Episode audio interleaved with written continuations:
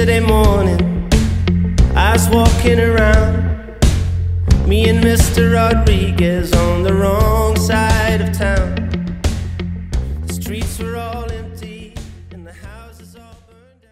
And welcome into the Most Accurate Podcast. My name is Anthony Stalter. Glad to be back and glad to be back with my partner, John Paulsen, uh, who joins me right now. And John and I are going to be back with weekly podcasts throughout the football season. We might miss a week here or there, but you know what? We're going to be here most weeks to digest the fantasy news as the draft season really gets going. Uh, John, first and foremost, how's your summer going? It's going pretty good. I'm ready now to, to get back into the full draft season. I think that the July 4th is the unofficial start to it. Uh, you know, I've been doing some best ball drafts, trying to get my strategy together, and then of course the Scott Fish Bowl 11 uh, kicked off on July 5th, and uh, I think that's the unofficial start to the season because everybody really gets into it. Um, people have been um, looking at it and analyzing it, and I've been doing the same thing in uh, earlier months this this year and getting my uh, player notes together and rankings together. But this really does feel like the start of it and a good time for us to do a, a weekly pod throughout the rest of the season. And as we do each and every pod, John, you want to cover the music before we go on? Yeah, I've been uh, compiling some songs that I wanted to feature on the pod over the last few months, and uh, this track is called uh, Mr. Rodriguez. It's the opening track on Rayland Baxter's 2015 album Imaginary Man. Uh, he's sort of an alt country type guy, but I really like the, the vibe of this song. All right, John just mentioned drafts. Speaking of which, we have partnered with Underdog Fantasy to offer a free 4 for 4 pro subscription. That's a $59 value just for depositing $10 at Underdog as a new user. Not only that, but Underdog will also give you a bonus of $25 in your account.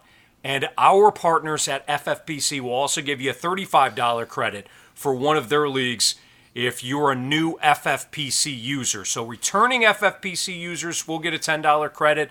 And and John, I, I'm not the math guy on the podcast, but when it when it comes to value, this this certainly screams value.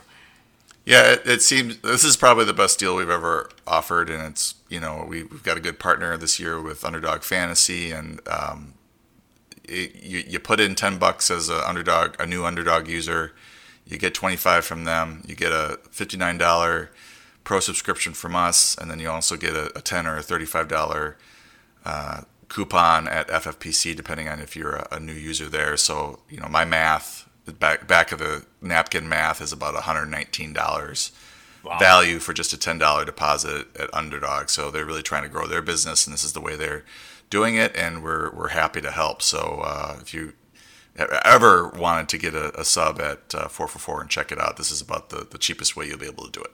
Yeah, that's great, man. That's a huge offer. So they have two big season-long best ball contests. One is the Best Ball Mania 2, and that's a $1 million prize to the winner.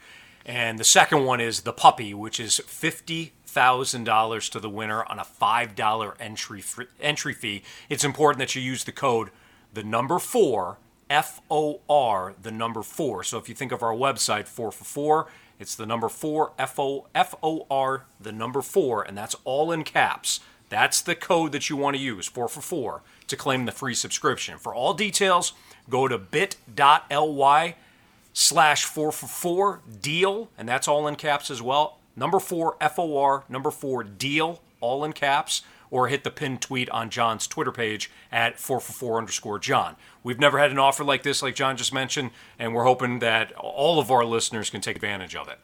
Let's dive into the meat and potatoes now of the podcast, John. First one back. Let's go position by position, get caught up on some of the biggest news, some murky running back situations, murky backfield situations, and positional trends around the league. We, unfortunately for John, as the resident Packer fan here, and I'm sure I'll, I'll, I'll get mine later for uh, you know Julio Jones and the Falcons, but unfortunately for John, Aaron Rodgers reportedly wants out of Green Bay.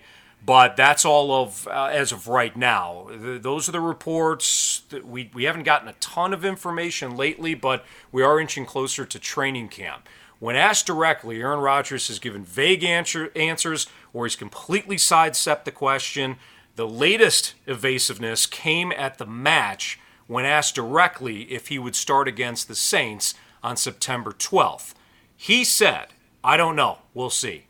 So this is what's going on with with Aaron Rodgers right now. This is what's going on with the Packers. What's your take on this situation, and and do you expect Rodgers to be the starting quarterback for the Packers in Week One?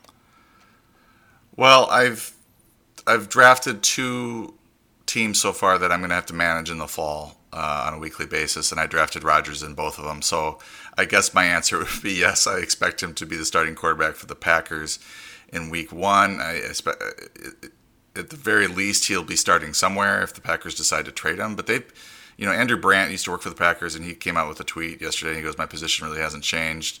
Um, Rodgers can't trade himself. The Packers said that they can't." Uh, they are not going to trade him. Uh, he's under contract. He's not going to retire, so he plays for the Packers in 2021. And he predicts that the Packers would trade him in 2022. Now, I don't understand why they would trade him unless he's just so disgruntled and wants to leave uh, because he's upset with the management or the fact that they drafted Jordan Love or the fact that they cut uh, Jake Kumerow or whatever it is.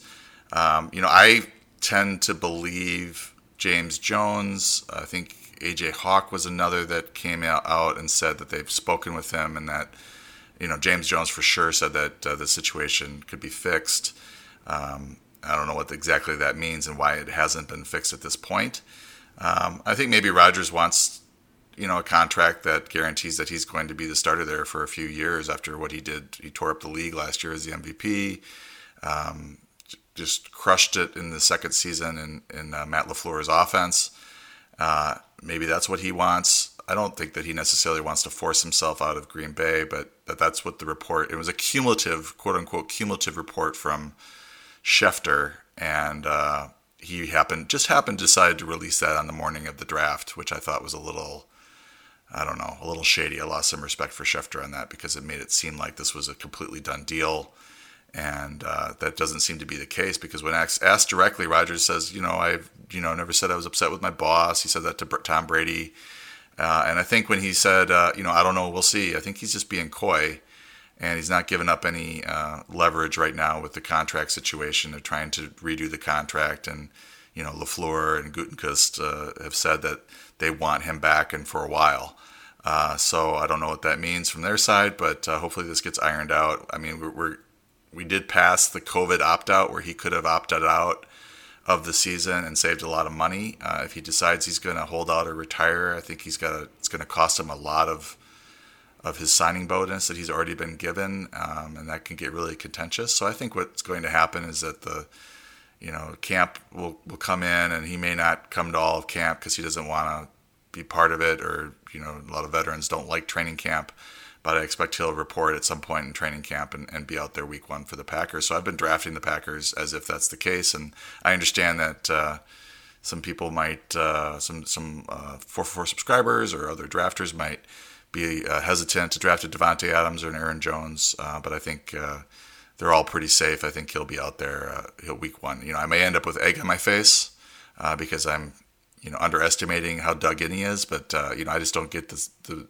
the situation from his you know from his perspective he's got enough weapons to compete they've made the NFC championship game twice uh, in a row and are this close to the Super Bowl so this is really his best chance to win a Super Bowl with Green Bay and if he were traded to uh, the Broncos or something I think you, are looking at a deal that would you know not necessarily decimate the, the Broncos but certainly hurt their receiving corps or their defense enough to um, make it more difficult for them to um, to make the, the, Super Bowl. So I, I think Rodgers' best chance to win Super Bowl is, is, in Green Bay. He's maybe a little upset about how things have gone and is trying to make a point and uh, wants to feel wanted, and that's sort of what's going on right now. Yeah, I, you know, I, I know you just said you may have egg on your face. A lot of people might have eggs, eggs on their face because you're, you're really, well, we're just projecting right now, and I'll put my t- two cents in it too for me, I don't think Aaron Rodgers has any leverage. He's got a contract with Green Bay. If he wants to pay back some of the signing bonus and all that, the Packers can turn around and say, "Look, you're you're under contract with us. If you're upset and you want to retire, you want to go host Jeopardy or whatever, no problem. Give me give us back the signing bonus and we'll move forward with Jordan Love. If not, we want you to be our quarterback in week 1." You, you, there's only so much a player can do to force to force a trade. Is he willing to sit out? this isn't somebody that's 24. You know, the, he even if he sits out a year, how many years does he have left? Does he have three years left? Does he have two years left? You know, so I don't think he's going to sit out when it's all said and done. I think he's going to, I think he's going to make the Packers wear it. You know, I think the, I think he's going to make them wear it for at least until training camp, if not half of training camp. But I, I do expect Aaron Rodgers to be back under center. The other the other point that I've made, you know, whether it's on these this podcast or, or on the airwaves in uh, St. Louis on a radio show, uh, you know, for me, John, he's he's got Davante Adams, he's got Aaron Jones. I'm not saying that Aaron Rodgers has said this, but when I hear talk, hear, hear people talk about oh, he's got no weapons, Packers don't have many weapons.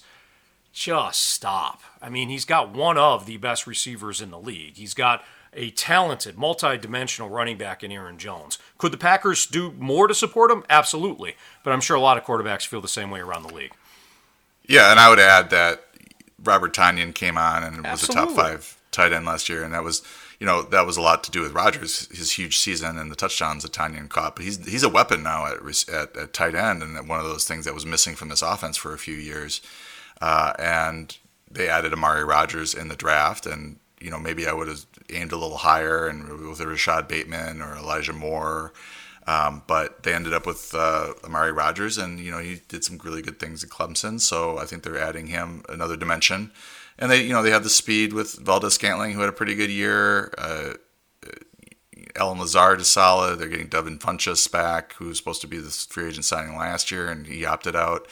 So he's got enough. It's not the greatest receiving corps in the in the world, but it's uh, he's definitely a top half uh, in terms of weapons. With you know when you take into the account the running backs as well, um, I think he's set pretty well, and also a pretty good offensive line. Not you know yeah let's not let's not overlook those guys. So I think I think he's uh, got a good situation, and he'll he'll end up uh, playing with Green Bay this year. Yeah, and a defense that is good, not great, but it, has been good. Right. And you know, nobody ever talks about the defense when it comes to the quarterbacks ever. And uh, I think that's one of the most overlooked aspects of how a quarterback, you know, performs. Maybe not from a fantasy standpoint, but um, certainly from a real, real football standpoint. All right, we'll move forward here. How quickly do you see rookie quarterbacks taking over starting roles, Don? You got Trevor Lawrence in Jacksonville. You got Zach Wilson with the Jets. They appear locked in as Week One starters. But the three that are most interesting, you got Trey Lance in San Francisco, you got Justin Fields in Chicago, and Mac Jones in New England. So let's focus on those three guys. What do you think?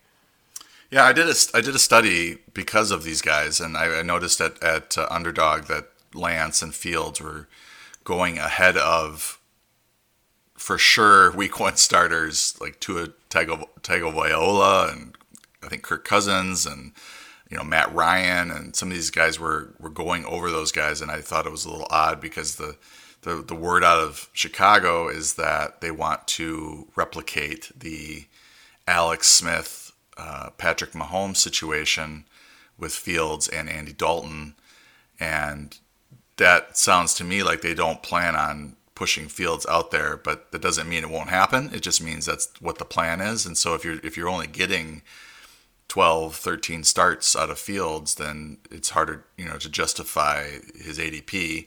You know, Lance, it sounds like uh, from the beat writers, it sounds like he's going to be given every opportunity to start Week One.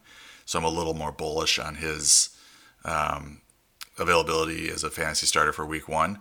Um, and then Mac Jones, it's a weird situation there with with Cam Newton because they're two completely different quarterbacks. Um, Newton is a former, I believe, a former MVP, right? He won the MVP one year. He did, he obviously, yeah. really Super you know, Bowl year. really good.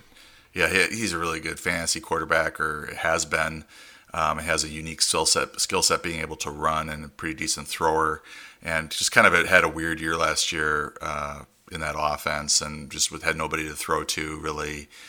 Uh, they added uh, Hunter Henry and Jonnu Smith and Nelson Agholor as weapons, and um, he had that COVID and ended up with the long COVID, and he's talking about brain fog and everything. So I was kind of giving him a pass, and I'm interested to see how they do this quarterback competition there in New England. I, I would expect that Newton would start, and if they are winning, and they should have a really good defense and a good offensive line, uh, you know, if they keep winning, I don't know that they're going to hand the keys over to a rookie, uh, but we'll see. Uh, so I did a study how soon do rookie quarterbacks usually play. You can find it on the site. Um, I basically looked at all the uh, rookie quarterbacks drafted inside the first 15 picks since the 2000 season, and the average number of games started in the sample was 10.6. Uh, that included a few situations that we knew that they weren't going to start right away unless there was an injury with the quarterback. And when those guys are removed, the average jumps to 12.0 games started. Um, and then you, you, you just keep kind of refining it and you can get to where it does seem like the average situation for Fields and Lance is that they're probably going to get their first start by week three or four. Uh, the, the, the average first start for the remainder of the sample was week week three point six. Uh, so that's sort of when things happen, and it's usually an injury or it's a, you know a couple of losses, and they're like, oh, we're moving on. So if the, the Bears come out 0 and 2 or something, they could immediately turn the keys over to Fields. If Dalton wins his first three or four starts, he might get a longer leash as they, you know, stay in playoff contention. So um, I moved them up in the projections and expected them to play 15 uh, games or so. Uh, that bumped them up a little bit, getting 15 starts. Uh, but you know, I'm not comfortable really drafting either of these guys yet until Lance more than Fields. I'm comfortable drafting, but um, I'm not really.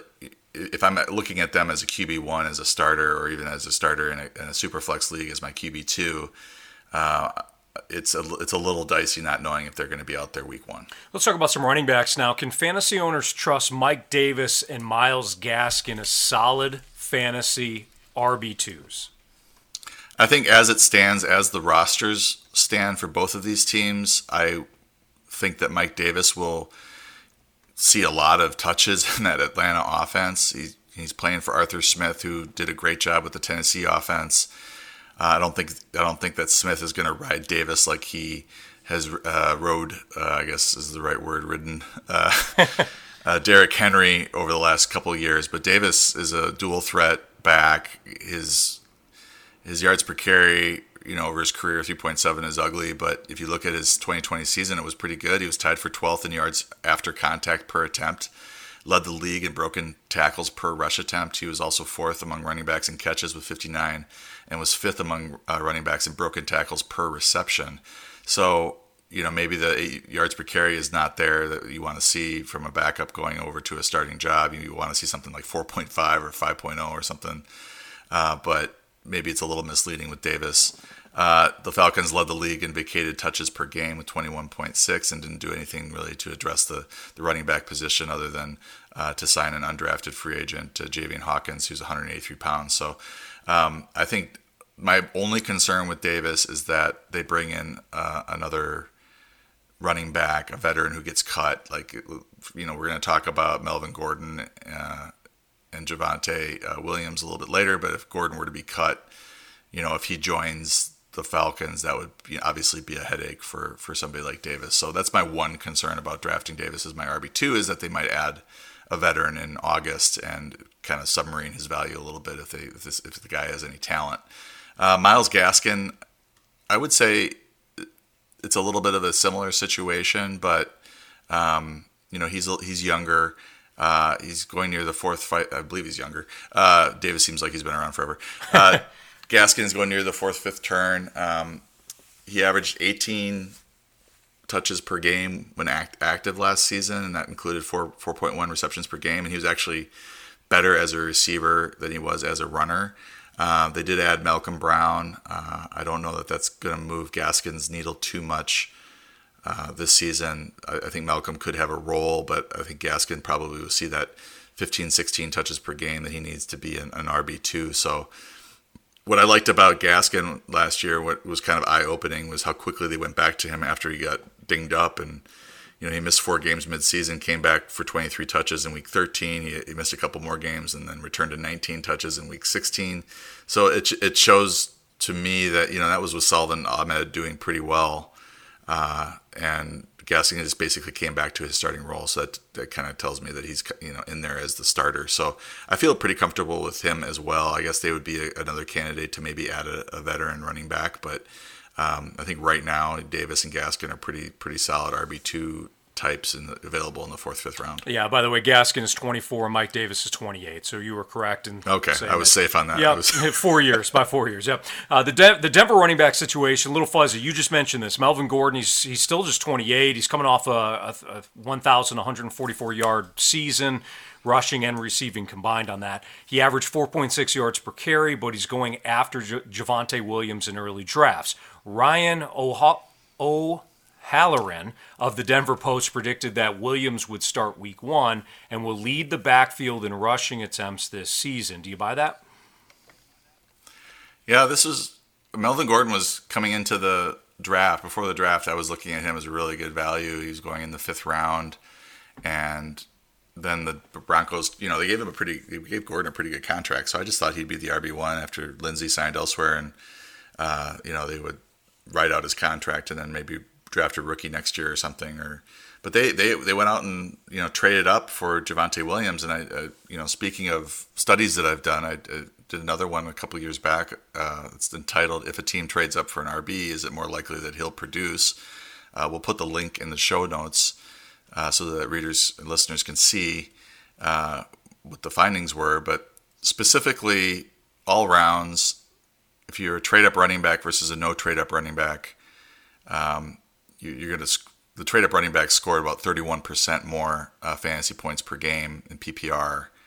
Uh, it was really noticeable in the third round uh, running backs, but I think really anywhere it's an indicator that if you if they're trading up for a player that shows intent, that shows that they really want that player, and that tends to to lead to more production and usage as a rookie. So I think it it certainly from a if you're a Gordon owner, it has to be worrisome that that they traded up for Williams, and you know he was a productive uh, back in college, uh, and it's interesting that these uh, beat writers are basically predicting that he's going to take over as a starter immediately. Um, I tend to think that they're going to use all their backs. That's what Vic, Vic even Mike Boone.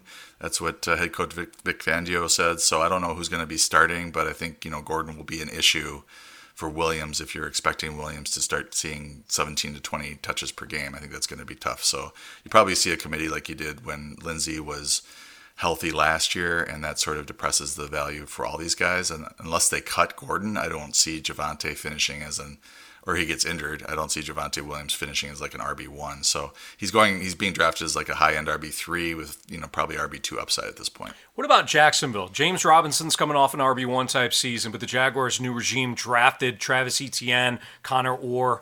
Uh, sorry, they drafted Travis Etienne, and then Connor Orr of Sports Illustrated predicted that the team might center its offense around the running back game. Orr's colleague at SI, John Shipley, he believes that Robinson will lead the team in backfield snaps when Etienne is more of a slash type player. Carlos Hyde, John, is also in the mix in Jacksonville. Yeah, one of the reasons that Robinson finished as a fantasy RB one last year was just extremely high usage. He just owned that backfield and very rarely came off the field.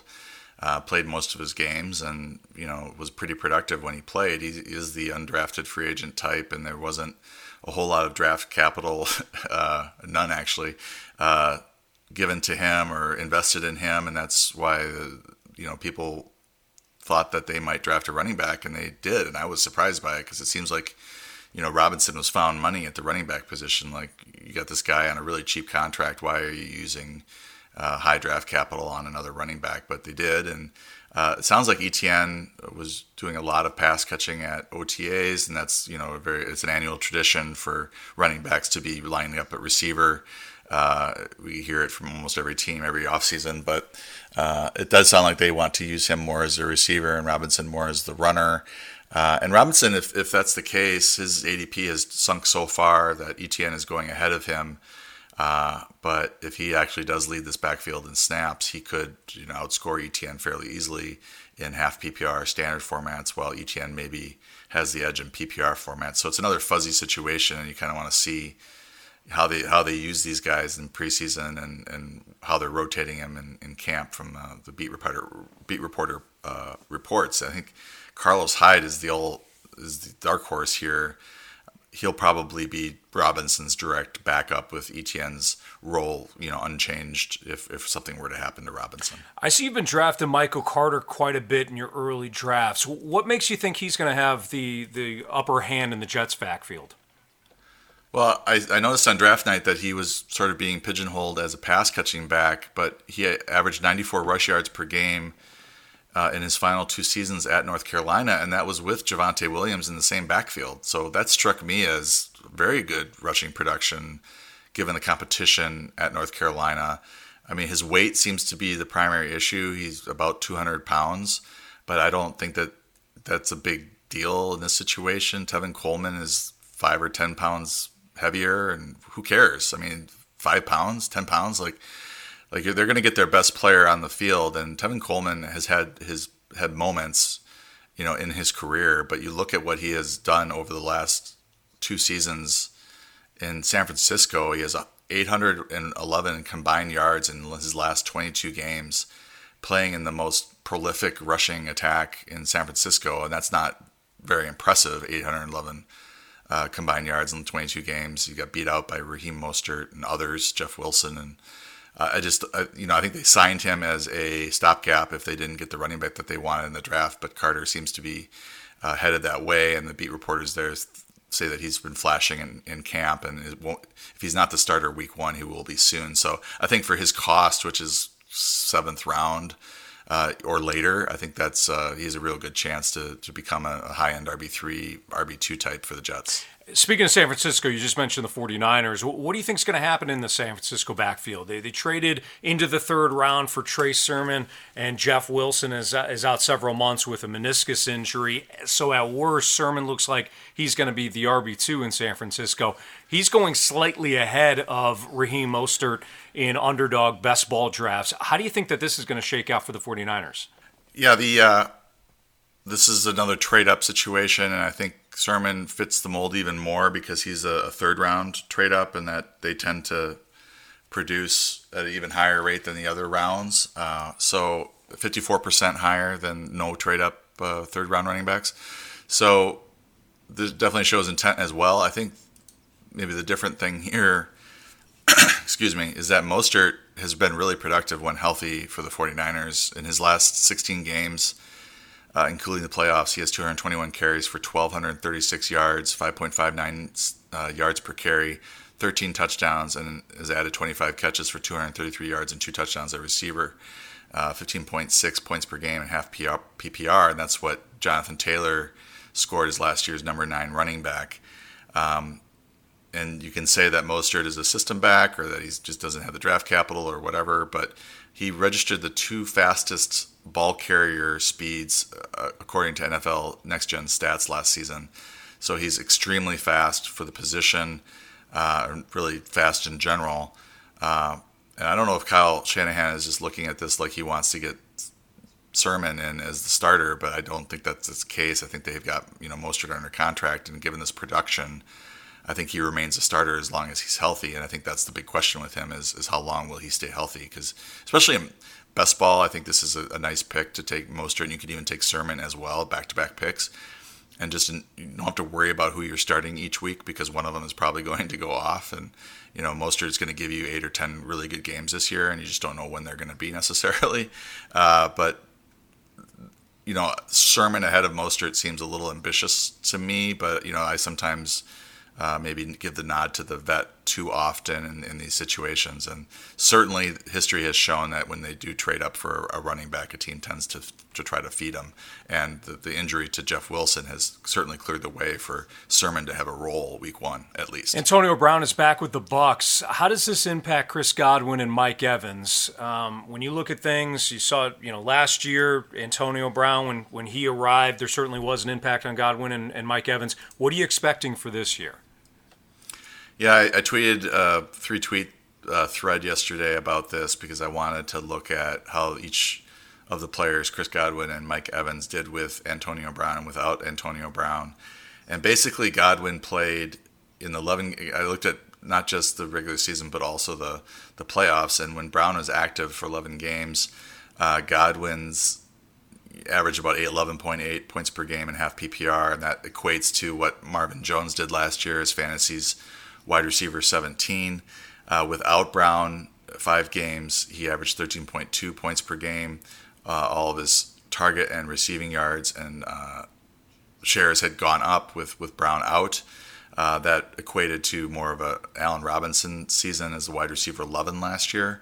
Uh, Mike Evans was interesting because with Antonio Brown, he was actually better, more productive. He got a kind of slow start with Tom Brady last year, so that was part of it. But with Antonio Brown, 11 games, 13.1 points per game, that again equates to Allen Robinson as wide receiver 11. Without Brown, he was 11.9 points per game, half PPR, and that was uh, sort of what. Uh, Amari Cooper scored as the wide receiver 16. As for Antonio Brown himself, 11 games, he averaged 10.8 points per game, half PPR, and that's about what Curtis Samuel scored last year as wide receiver 25. So he should be should be able to produce wide receiver three, maybe low end wide receiver two type production. I think the worry with Antonio Brown is that his off the field stuff might crop up again, so he's a little bit of a risky pick.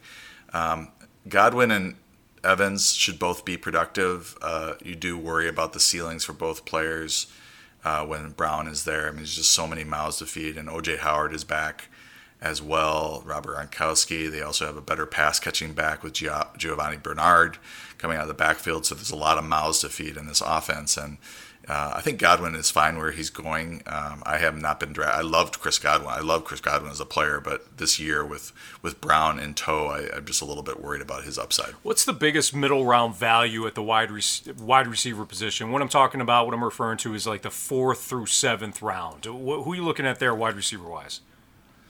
Yeah, I, I ran a few numbers with uh, underdog versus my rank half PPR rankings, and and it matches up with who I've been targeting and ending up with in those middle rounds, but I think Robert Woods is a, a great value as uh, you know a fourth or early fifth round pick. He was number 13 uh, wide receiver last year. I think he's going closer to 20 off the board, and I think there's a, there's an upgrade there at quarterback with with Matthew Stafford over Jared Goff. So I like Woods a lot. Uh, Diontae Johnson uh, struggled with drop uh, drops last year. I think he cleans that up and uh, really takes his game to another level. He he finished uh, first in uh, in my, Matt Harmon's reception perception uh, uh rankings. I, I, I, take his numbers that he's after he charts each player, and I come up with one number rankings for these for for his sample and. Uh, Diontae Johnson came in with the best route running of last season, so I think it's just a matter of time before he puts in a, a wide receiver one type season, especially in PPR formats. He was he had uh, in the 12 games he played at least 30 snaps, and because he had a couple of injury games, he averaged 6.9 receptions for 74 yards and 0.58 touchdowns or 14.2 points per game. Those are top 10 numbers. He saw double-digit targets in 10 of those 12 games. So I'm just going to ignore the the drops and, and draft Diontae Johnson in the fifth round wherever I can. And the other guy in that you mentioned the fourth to seventh round range, I think you're look, starting to look at Tyler Boyd, seventh, eighth round, uh, kind of flying under the radar with Ja'Marr Chase uh, joining the Bengals. Uh, Tee Higgins there as well, but Boyd has been very productive, consistently productive over the last couple seasons, and I think the Bengals are going to throw enough. Uh, to support three receivers, not really a great tight end there to steal catches. You know, Joe Mixon is a pass catching running back, but um, I think Boyd uh, should should produce and, and, outperform his ADP there in the seventh, eighth round. Similar question: Who are you targeting in the eighth to tenth round range? Yeah, as soon as he hits the eighth round, I'm looking at Curtis Samuel. Uh, I want to get him on my roster as quickly as possible. He's another really good route runner. Uh, Washington gave him the third biggest contract for a receiver in free agency, and he's you know familiar with OC Scott Turner and HC head coach uh, Ron Rivera uh, from Carolina. Uh, I normally shy away from teams that switch or for receivers that switch teams in free agency, but I think this is going to be a role usage upgrade in terms of targets and also quarterback upgrade uh, from Teddy Bridgewater to Ryan Fitzpatrick, who will throw a good deep ball to Curtis Samuel when he does go deep, and he's got that speed to do that. But he can do a lot of different things. He also could take some of the uh, uh, J.D. McKissic work away because he is pretty good out of the backfield. He will carry the ball and he can obviously catch the ball out of the backfield. So uh, I like Curtis Samuel quite a bit. Antonio Brown, I mentioned earlier, just due to the production that he saw. Tom Brady loves him. Uh, he's going, you know, wide receiver 44 or something like that, and he should be going a little bit earlier. And I'm, I'm also like interested to see the reports out of Miami. Um, I think this offense could take off. They added uh, Jaylen Waddle and Will Fuller, and uh, you know Waddle had played with Tua before, uh, so that is intriguing. And he also did pretty well in Matt Harmon's uh, reception perception route running uh, analysis. Waddle did so better than advertised as a route runner. And then Will Fuller has been you know really productive, especially last season when he was active. I'm a little worried. You know he was top. I mean he was top ten uh, in production last year on a per game basis.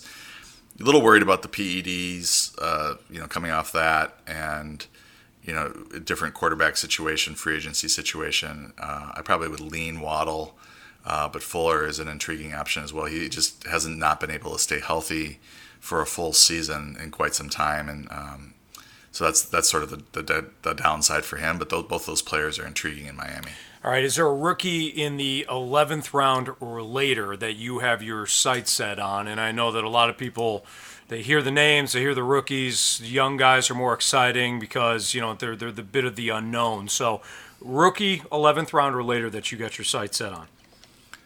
Yeah, I think uh, Elijah Moore and Rashod Bateman are, are intriguing players, and they're going in the 10th round. Um, maybe they, will slip into the 11th round. Moore has been looking great at Jets camp, apparently.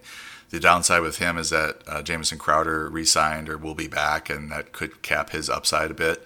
Uh, Rashod Bateman's issue is that the Ravens are very run heavy offense, and you know Sammy Watkins is there, and, and Marquise Brown is still there, and Mark Andrews is probably the most trustworthy receiver in that whole group. But Rashod Bateman's a great player, and I think he's going to, to have a great career. It's just a matter of time and how quickly he can get into that six to eight target per game uh, range. I, getting into the 11th round, I just took him in Scott Fish Bowl. Rond- Rondale Moore uh, for the Cardinals. You look at their depth chart there. Uh, DeAndre Hopkins is obviously the wide receiver one but you really can't say with, with Larry Fitzgerald gone that Christian Kirk is ready to be the number two option. You know, they have Andy Isabella and some other players, but Rondale Moore might come in right away and be the number two target in that offense. They don't throw to the tight end too much, so you could see him with a pretty big role initially, and I think his ADP is kind of late for given his quality uh, role and then also his production. He came in very high. I think second overall in uh, Kevin Zatloukal's wide receiver model, a three-year success model, uh, and so that, that coupled with you know being handcuffed to a really good quarterback with Kyler Murray and a, a fairly pass-heavy offense or an aggressive offense, I think Rondale Moore is is a very nice pick in the 11th round or later. All right, I, am really interested in your thoughts here. So Kyle Pitts is another big fantasy story this offseason. Falcons took him number four overall they decided to go with a dynamic weapon. And, and obviously, we know now that Julio Jones had requested the trade before the draft, so they had a good idea that they would probably trade Julio Jones. Not only that, they couldn't even sign their draft picks until they got more money off the books. So, uh, Kyle Pitts, they take number four overall. They, they bypass the opportunity to take Matt Ryan's um, replacement, right? Then they trade Julio Jones to Tennessee. I know you generally have a rule against drafting rookie tight ends. But would Pitts potentially be the exception this year? I think he is, and I am starting to. I don't want to load up on him, uh, whereas I'm taking him over Mark Andrews or T.J. Hockenson every time, and I have a thousand shares of Kyle Pitts. But I do think it's worth spreading out my picks amongst those three, and even Dallas Goedert in that those middle rounds. Um, Pitts is a unique player due to his athletic ability and the situation. You know, maybe we should treat him more as a receiver, a rookie receiver, as opposed to a rookie tight end. It's a very hard position to learn, and a lot of times these a lot of times these first round, second round tight ends come in and don't live up to expectations and struggle as rookies. Uh, but it seems like early reports out of the uh, OTAs and minicamp is that they were feeding him targets after target after target, and they are going to lean on him along with Calvin Ridley and Russell Gage in the passing game. And if he's not asked to do a ton of blocking or having to learn that aspect of the tight end, he just has to learn how to run routes and, and fit within the office as a receiver, then he should uh, have a better rookie season than some of his uh, people, you know, first round picks that have come before him. So I I have him uh, with Andrews. I think it's slightly ahead of Andrews and Hockenson in half PPR. And when I'm faced with the, those three, I'll probably mix it up so that I'm not uh, getting too many shares of a rookie. Uh, but I think he certainly should put up tight end one numbers if he can stay healthy this Are you going to draft a tight end early, or do you think you're going to target a tight end middle or late round uh, this year when it comes to that position?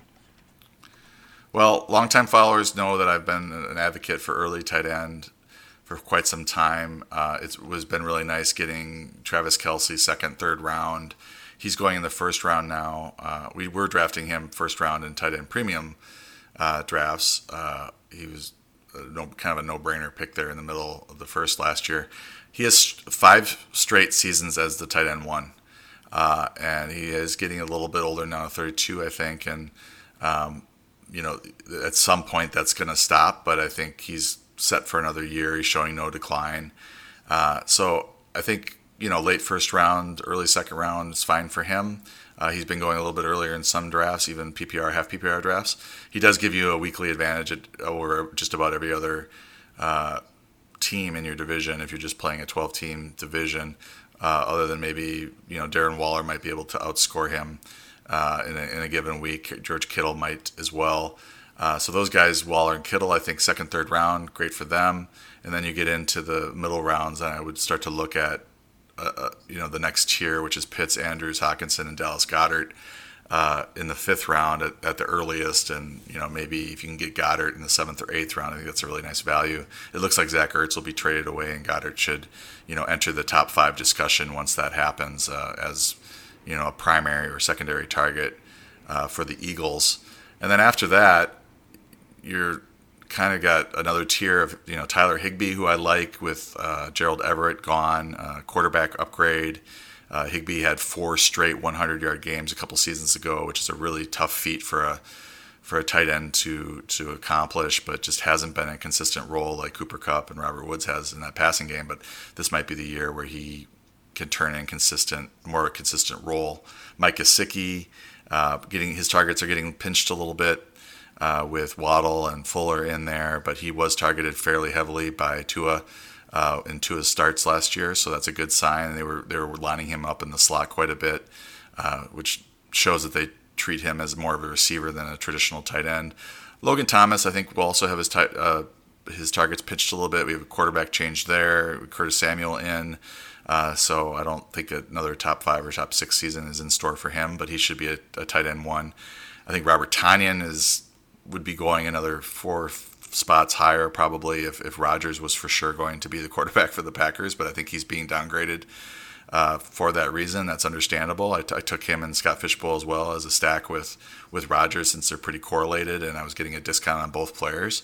Uh, if they do play together, uh, that could really pay off. And I think Noah Fant of this group maybe has the most physical ability. Uh, he's super fast. Uh, he's just his quarterback situation is not great, Drew Lock and Teddy Bridgewater, but um, he could certainly turn in a tight end one season. He's this group's going in the eighth, eleventh round. I think that's a pretty good uh, spot for them if you want to pick one or two of these guys and see if one really breaks out.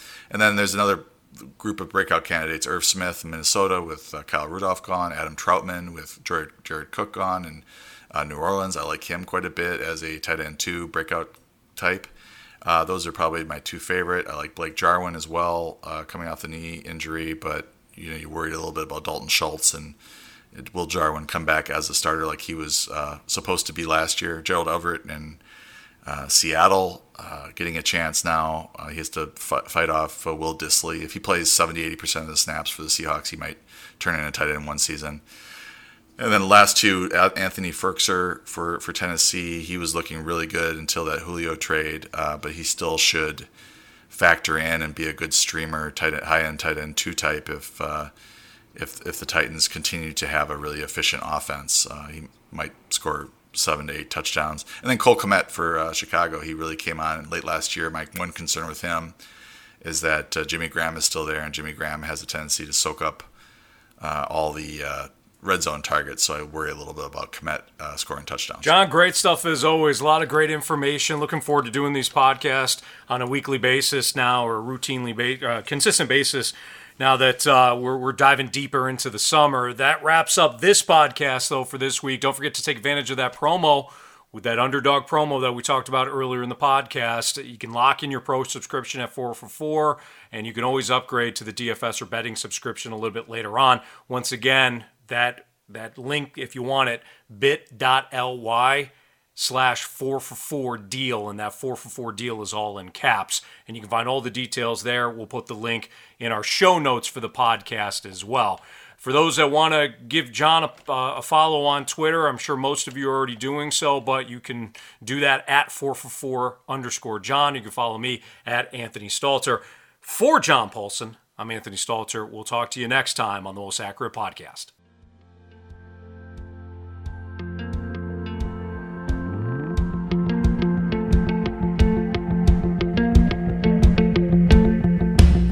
and the jester, they met in the park. A slow song in the distance and a dance through the dark. One hand to the outside, she waves in the wind. They circle for hours or what seems to be end. She left them in the moonlight, soon the morning comes. Then back to the coal mine when the day is done.